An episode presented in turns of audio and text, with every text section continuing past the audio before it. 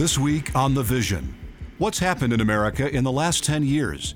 It's almost as if God has removed his hand of protection. Pornography has always been with us, but instead of being relegated to the seedy parts of town, now it's mainstream. Sex education that was meant to steer adolescents away from sex before marriage now contains lessons on how to have safe sex. And not long ago, homosexuality was seen as a great evil. Now we're told to accept and celebrate men who claim to be women and women who say they are really men. The moral landslide has arrived. This is The Vision, written by the late David Wilkerson in nineteen seventy-four.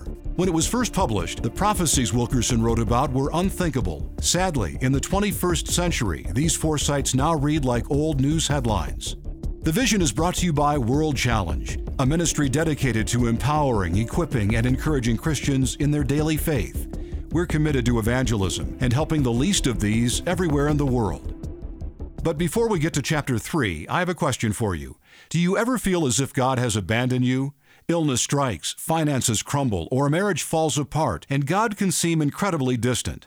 Many Christians end up believing some sin separates them from God's favor. In response, pastor and president of World Challenge, Gary Wilkerson, paints a brighter and more biblical picture of God's favor in his new book, appropriately titled, God's Favor. In it, Gary writes that our loving Father showers abundant resources on us, even if we aren't aware of them. But His provision doesn't and shouldn't stop with us. God wants our lives to show His unearned grace to a hurting, unbelieving world. God's Favor will be released next month, but you can pre-order a copy today on our website, world challenge dot org. Now, Chapter three of The Vision, A Flood of Filth, read by Jason Staples. A moral landslide is coming. Woe to all the inhabitants of the earth and sea, for the devil has come down to you with great wrath to deceive, if it were possible, even the elect and chosen of God. And how will Satan attempt to vex and deceive even God's chosen people? I believe he will attempt to reach his goal of seducing mankind by creating a moral landslide. He will open the floodgates of hell and seek to baptize the world in erotic filth, smut, and sensuality. This moral landslide will surpass anything the human mind can conjure. Already, a demonic spirit of lust is sweeping over many nations, bringing with it nudity, perversion, and a flood of filth. A dirt bath. This world faces a dirt bath so intense that it will vex the minds and souls of some of the most devout Christians alive today. The Bible says Lot vexed his soul night and day by the things he saw and heard in Sodom. Christians are soon going to be exposed to such violent filth and sensuality that it will take a firm grip on God to survive.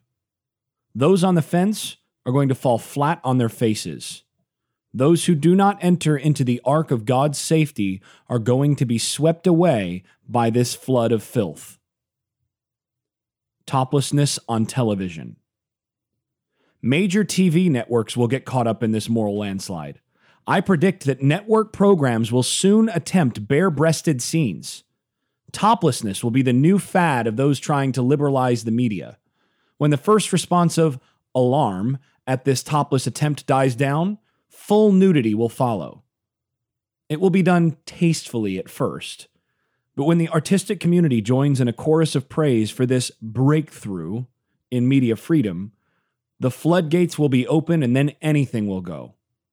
Even certain clergymen will applaud nudity on T V and will try to explain it as a healthy development, but little will actually be done to stop it.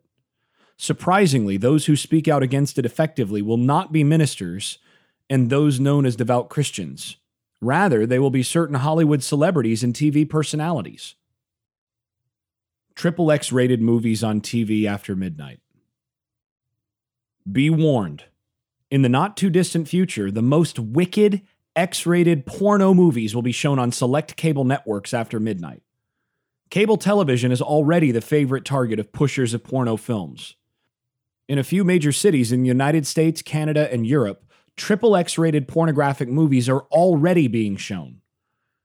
These movies are direct from porno producers in Sweden, Denmark, and the United States. These vile films feature total nudity, sexual intercourse, homosexuality, animal perversion, and sadism. People will pay to have these erotic movies piped directly into their living rooms. If left unguarded, little children can switch on a knob and be exposed to the vilest kind of sexual perversion. These porno movies will become so perverted and vile that even the most liberal atheist will blush and begin to complain. Along with exploitation of every sex theme, there will be emphasis on blood, violence, and occult practices. Demons, devils, and witchcraft will be glorified. The newest kind of sex deviation will be intercourse between demons and humans. These dramatic presentations will depict the devil as the father of sexuality. Also featured will be movies glamorizing rape, suicide, and mass sex violence, ending in death as the ultimate trip. The new big thing in porno movies will be so-called documentaries of mass homosexual and thrill murders. They will be advertised as legitimate reenactments, but will in actuality be nothing but unadulterated smut. Sex and murder, sex and death, sex and blood, sex and torture, sex and violence. These are the themes of nearly all forthcoming porno films. We are not far away from the time when R-rated movies will be showing in prime time on network television. Porno movies on cable television will become so popular and so much in demand that the major networks will try to compete by showing films with as much sex and violence as they can show within legal limits. Pleasure palaces. A growing number of motels will advertise themselves as pleasure palaces. For just a few extra dollars, guests can have the latest triple X rated movies piped directly by video into their rooms. It will no longer be necessary for decent people to go into a slum-like dirty theater to see the latest filthy porno movies. Instead, they will go to a beautiful motel and have a private showing all to themselves. This will become very popular among high school and college students who will get groups together for porno parties and motel rooms. Also available will be the same triple X rated videotapes for private home use. These videotapes can be played on any T V set with an electronic attachment. Porno parties will become a popular pastime of suburbanites. Sex on the newsstand. Thousands of newsstands across the nation will soon be selling explicit sex magazines that will make Playboy seem almost puritanical. These magazines will be purchased even by preteens and will display full-color nudity and every kind of sex act. There will be a flood of magazines designed especially to attract the female market, featuring male nudes. Even the most respected national magazines will become more erotic in their advertising and in their copy. Much of the forthcoming pornography will feature a mixture of sexual perversion and occult practices in an effort to attract people who've seen it all. Some of these porno magazines on the local newsstands will even glorify rape, child molestation, and murder. Nearly every major city in the United States and Europe already has newsstands and porno shops featuring these very kinds of books. But soon it will be so widespread that the same material can be purchased at the local discount store and pharmacy. Seducers, pornographers, and evil-minded men are going to show disdain for laws and local authorities. They will brazenly push their smut, filth, and pornography. They will open numerous massage parlors, peep shows, and model studios. If forced to close down temporarily, they will return again and again with smut even worse than before. Sex education to get in on the act. Sex education classes in senior high school and college will feature the sex act on film. The diagrams now being used will be animated. I predict that the time is not far off when senior high school and college students will be exposed to sex education films featuring sexual foreplay and intercourse.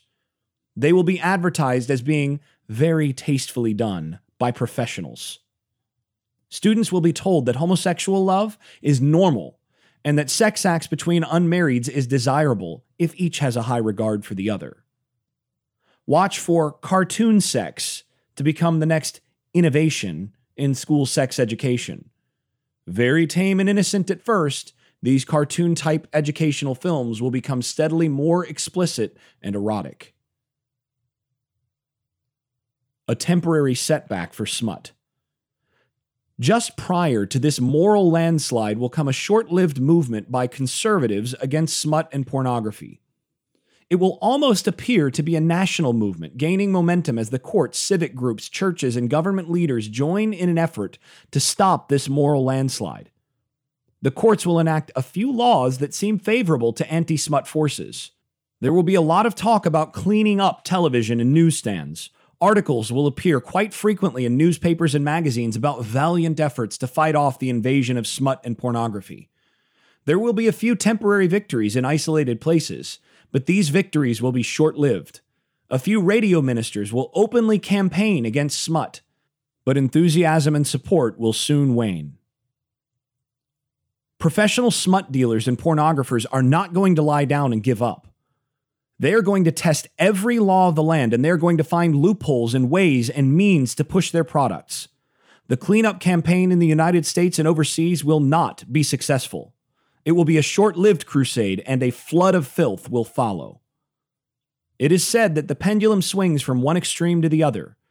Many have been saying optimistically that we have had all the nudity, filth, and smut the nation can stand, and that the pendulum is about to swing the other way. Everything within me wishes that this could be so. But I fully believe that the flood of filth I have seen coming is the same kind of flood spoken of by the prophet Nahum. Behold, I am against thee, saith the Lord of hosts, and I will discover thy skirts upon thy face, and I will show the nations thy nakedness, and the kingdoms thy shame, and I will cast abominable filth upon thee, and make thee vile, and will set thee as a gazing stock. Nahum three five through six.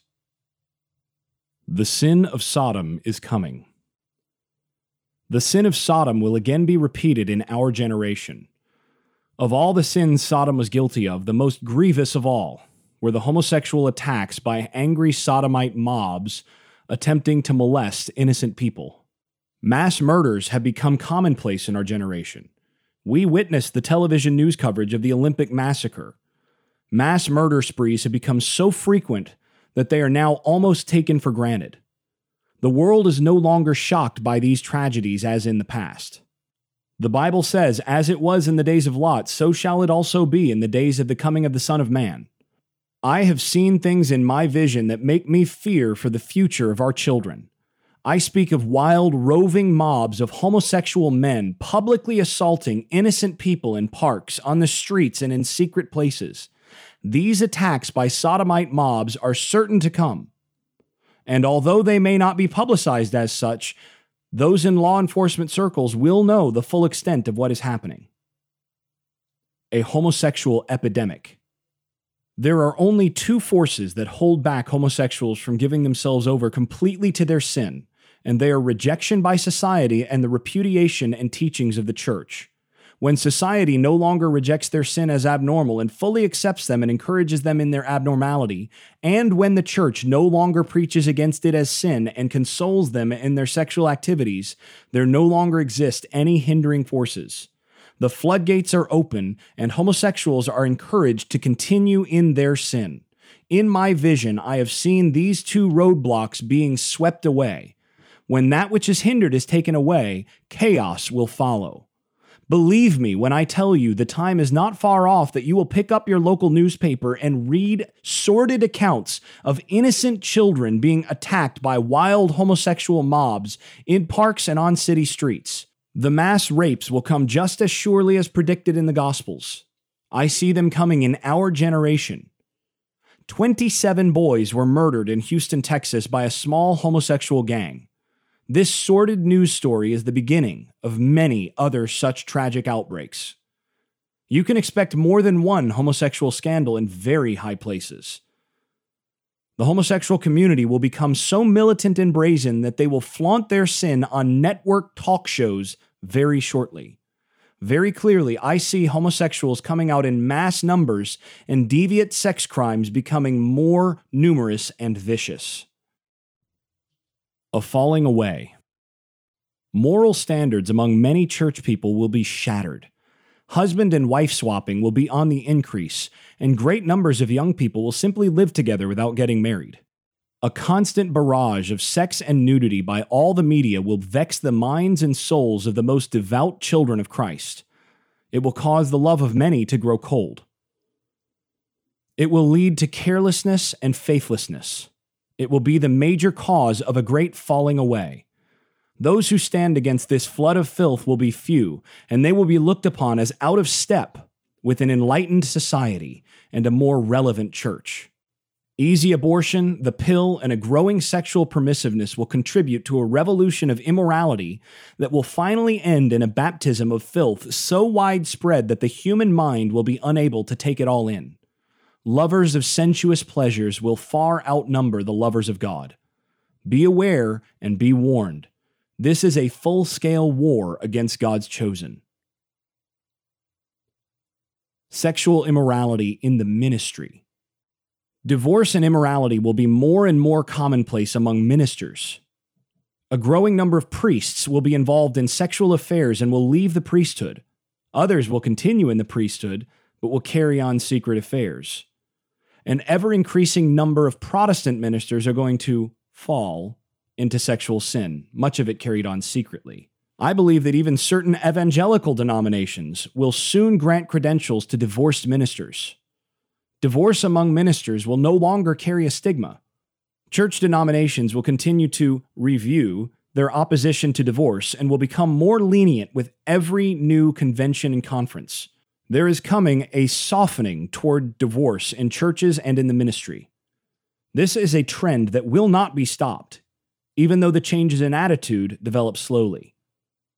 I have had a curtain pulled back and, as it were, a vision of what is happening secretly to thousands of ministers and very devout people. Beneath all the piety and behind all the false fronts are secret affairs being carried on, hidden from the eyes of men. Among them are some of the most devout and well-known. Some very religious men and women are cheating and indulging in secret sex sins.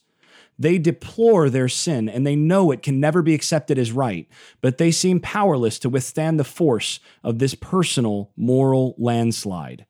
Unless they are extricated miraculously, it will lead to shipwreck and disaster for many homes and churches. I see coming a day when every true minister and priest of the gospel will face his greatest hour of temptation. Those who thought they were beyond temptation will be tempted the most severely. God will keep and deliver those who turn to him with all their hearts. Those who continue to flirt and indulge face a terrible hour of despair and failure. God will soon deal with secret sin with such fury that his judgments will begin to fall on the right and on the left in the lives of those who persist in their sins. Those who forsake secret sex sins will be renewed and healed. What I have heard and seen is an urgent message from God's throne room. There is sin in the camp, and it must be purged. The hour has come when God will lay the axe at the root. He will cleanse his house, and he will sanctify his vessels for service in this midnight hour. A last-ditch attempt to deceive God's chosen. I have seen the Jesus people of this generation as the last Christian. Satan is going to come as an angel of light, so subtle, innocent, and indefinable that few will recognize what is happening to them. He is going to camouflage his activities and attempt to deceive Christians with temptations that are legitimate within themselves, but that when misused become damning. The number one temptation for the last Christian will be prosperity. The Bible warns that in the last days, many Christians will be half-hearted, rich, prosperous, and in need of nothing. There is nothing evil or sinful in being prosperous and successful. Most of the patriarchs in the Bible were wealthy men. Abraham was very rich in cattle and silver and in gold. Job was immensely wealthy, owning seven thousand sheep, three thousand camels, five hundred teams of oxen, five hundred female donkeys, and had many servants and a great house. God certainly is not against wealth and prosperity, because the Bible says he hath pleasure in the prosperity of his servant, Psalms thirty-five twenty-seven. However, I see millions of Christians being deceived by prosperity. The last Christian is going to be afflicted by prosperity and tested by it more than through poverty. In my vision, I see Satan appearing before God one last time as he did to accuse Job in the Bible, but this time he comes to ask permission to tempt the last Christian. Here is what I see. And the Lord said unto Satan, Where have you come from? Satan answered, From going to and fro in the earth and observing the last Christian. And the Lord said unto Satan, Have you considered these last day Christians, how dedicated, how upright, how God-fearing and Christ-loving they are? How they try to run from your evil plots? Then Satan answered the Lord, Yes, but just take away the hedge you've built around them. Job wouldn't forsake you in his poverty, but just increase and bless all the last Christians far beyond anything Job ever had, and then see what happens. Make all these last Christians affluent like Job. Build them fancy new homes. Give them fine automobiles, all the money and gadgets they need. Swamp them with campers, boats, world travel, fine clothes, exotic foods, land holdings, and savings accounts. See what happens to your last Christians when they become full, rich, increased with goods, and are in need of nothing. They will forsake God and become self-centered. I see automobiles, clothes, motorcycles, and all kinds of materialism becoming a bigger hindrance to the Christian than drugs, sex, or alcohol. I see thousands of Christians attached to and obsessed by things.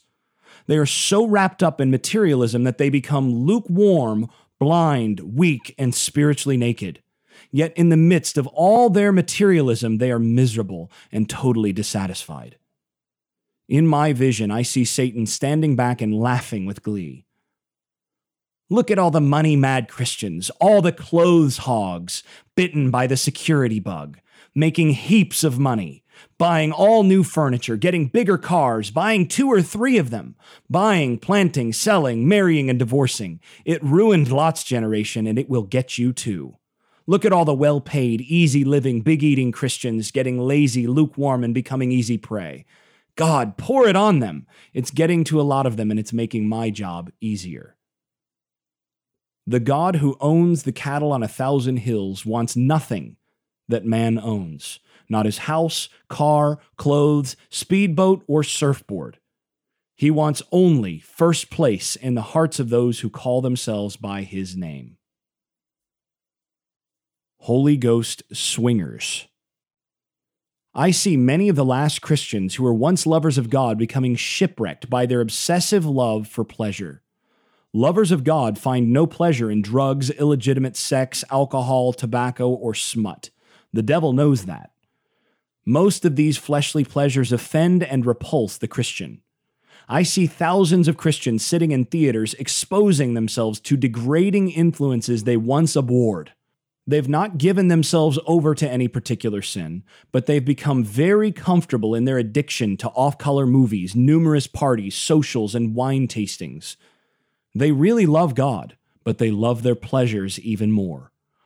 They are not really sinners before God, just strangers to him. They have become so busy swinging and trying to live a liberated Christian life that they have changed drastically without knowing what they have become. The sudden evacuation of Christians from the earth will catch many of them unawares. They have become socialized gadabouts who can't find one hour anymore to talk to God in a secret closet of prayer. I see the sin of the future as the misuse of leisure time. This has nothing to do with weeks spent on vacation. It's not the time spent touring Europe or the Holy Land. It's not a hunting or fishing trip. It's not hours spent surfing, boating, water skiing, or horseback riding. These things are all legitimate and good in themselves. I'm talking about all the wasted time. The time that a man has for himself to choose what he will do. Time that could be spent in reading God's word. Time that could be spent in the secret closet talking to the Heavenly Father. I see Satan coming again to accuse the last Christian. Look at the last day Christian, the television addict. Look at him, hours and hours for soap operas, comedies, sports, but no time to get alone with God. He turns God off with a dial. He hunts, fishes, travels, plays golf, tennis, and basketball. He goes to movies and parties, and he's become a gadabout, but he has no time to read his Bible or pray. Is this the last day Christian who is supposed to walk by faith? Is this the one whose faith will overcome the world? Is this the one who is to prepare for a coming day of persecution and world chaos? Are these the playboy Christians upon whom the ends of the world will fall? The greatest sin of the future against God is not abusing the body, indulging the flesh, or even cursing his name. The greatest sin against God now is simply to ignore him in a day and age in which he is calling so clearly. I see an ironic development. The last Christian, who lives so much closer to the return of Christ than the early Christians, spends the least time of all in his presence. The message of coming judgment and the return of Jesus Christ will not register with so many Christians for the same reason that the message and the pending doom did not get through to Noah's generation, because they were so in love with the pleasures of buying, selling, planting, and lovemaking. A gossip war. I know now that Satan has declared war on every true minister of Jesus Christ. He will leave no stone unturned in an attempt to discredit and shipwreck every man of God who is determined to stay true. Those ministers and priests who refuse to cheat on their wives, who refuse to indulge in the freedom of the new morality, are going to be the target of the most vicious gossip of all times. Satan is going to raise up gossip mongers to harass, malign, and lie against them. I believe that Billy Graham and other great gospel ministers throughout the world are going to face more and more ridicule, gossip, and misunderstanding by the press and by liberal people in the media. Every motive will be questioned and suspected. Every statement will be examined and cross-examined. Ministers who thought they had no enemies in the world will wake up to discover that someone is talking about them. Pastors of churches are going to face the most malicious gossip of all. Innuendos, lies, and false statements that will be floating around will come from the very pits of hell. It will be a supernatural demonstration of demonic powers. Not a single true minister of the gospel will be immune. The wives of ministers who are married will also come under attack. Legions of lying spirits have been turned loose upon the world with the single purpose of accusing Christians through gossip and slander. This gossip war will not only be aimed against ministers of the gospel, but against all true believers of Jesus Christ, of all colors and creeds. An increase of false doctrines. Men will prefer false doctrines and new ideas rather than the truth of God's holy word. They will crowd around teachers who will give new thoughts and revelations. Men and women will turn to the prophecies and teachings of men rather than giving heed to the doctrines of truth. They will give heed to seducing spirits and doctrines of devils. We face an hour of gospel extremes wherein seeking men who have itching ears will follow after ministers who appear as angels of light, but who are in reality preaching and teaching heresy. The new doctrines will use the name of Jesus freely and will be ornamented with trappings of asceticism, self-denial, and willpower. A fear of demon possession will grip many sincere Christians. They will turn to teachers who speak more often of the power of Satan than they do of the power of God. I have seen, however, that this movement toward a fear of Satan within the church will be short-lived. Those who continue in an emphasis of satanic possession of Christians will return to the old law and a life of works. Also, growing numbers of sincere Christians will sell everything and join Christian-type communes that feature monastery-type living and a set of laws by which to approach God. A phony Jesus movement. There will arise a movement of false Jesus people who will emphasize the casting out of devils. They will claim to heal the sick and do apparent wonders. They will be involved in feeding the poor and preaching great love. But among them are false prophets who have never surrendered all to Christ. They are those who preach love in his name, but who continue in their old sins and rebellion. They are workers of iniquity who are tools of Satan to discredit the true Jesus movement. The Bible predicts that many of these false Jesus people will stand before God's throne saying, "Lord, Lord, have we not prophesied in thy name? And in thy name have cast out devils? And in thy name done many wonderful works?" Matthew seven twenty-two. But the Lord will say to them, "I never knew you. Depart from me, ye that work iniquity." Matthew seven twenty-three. I believe this refers to those false Jesus people who went about preaching in his name, operating crash pads for runaway kids, feeding the poor and clothing the naked, all in the name of Christ's love, but without living the crucified, surrendered, and resurrected life of Jesus. They whitewashed their sins and added Jesus on top of it all. They were joy-popping and tripping on Jesus, but had never been to Calvary to have their sins washed away. When the hour of persecution comes, they will return to their sex and drugs and old way of life. Only those fully surrendered to Jesus Christ and cleansed by his blood will survive. Rebirth of the true Jesus movement. Suffering persecution and aware of the signs of the times, an army of true Jesus followers will continue to arise like commandos. They will be a part of an underground church that will be found preaching the return of Christ in the end of the age. They will be like a thorn in the side of the harlot church, and they will sting and sear the consciences of men by their devotion and spiritual power. Devil worshippers will be in open conflict with all these true Jesus followers. Only those living by true faith will be able to discern the spiritual wickedness in high places. You've been listening to Chapter three of The Vision, read by Jason Staples.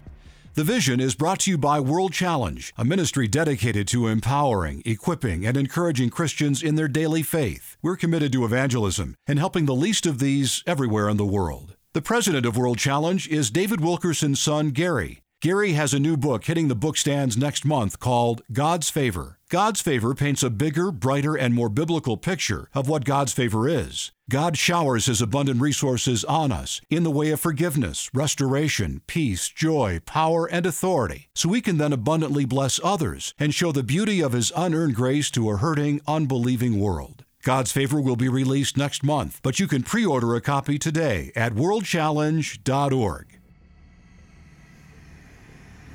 Next week on The Vision, what was once referred to as the generation gap has turned into outright hatred of parents. David Wilkerson said his vision identified it as the number one youth problem of the future. That's next week on The Vision.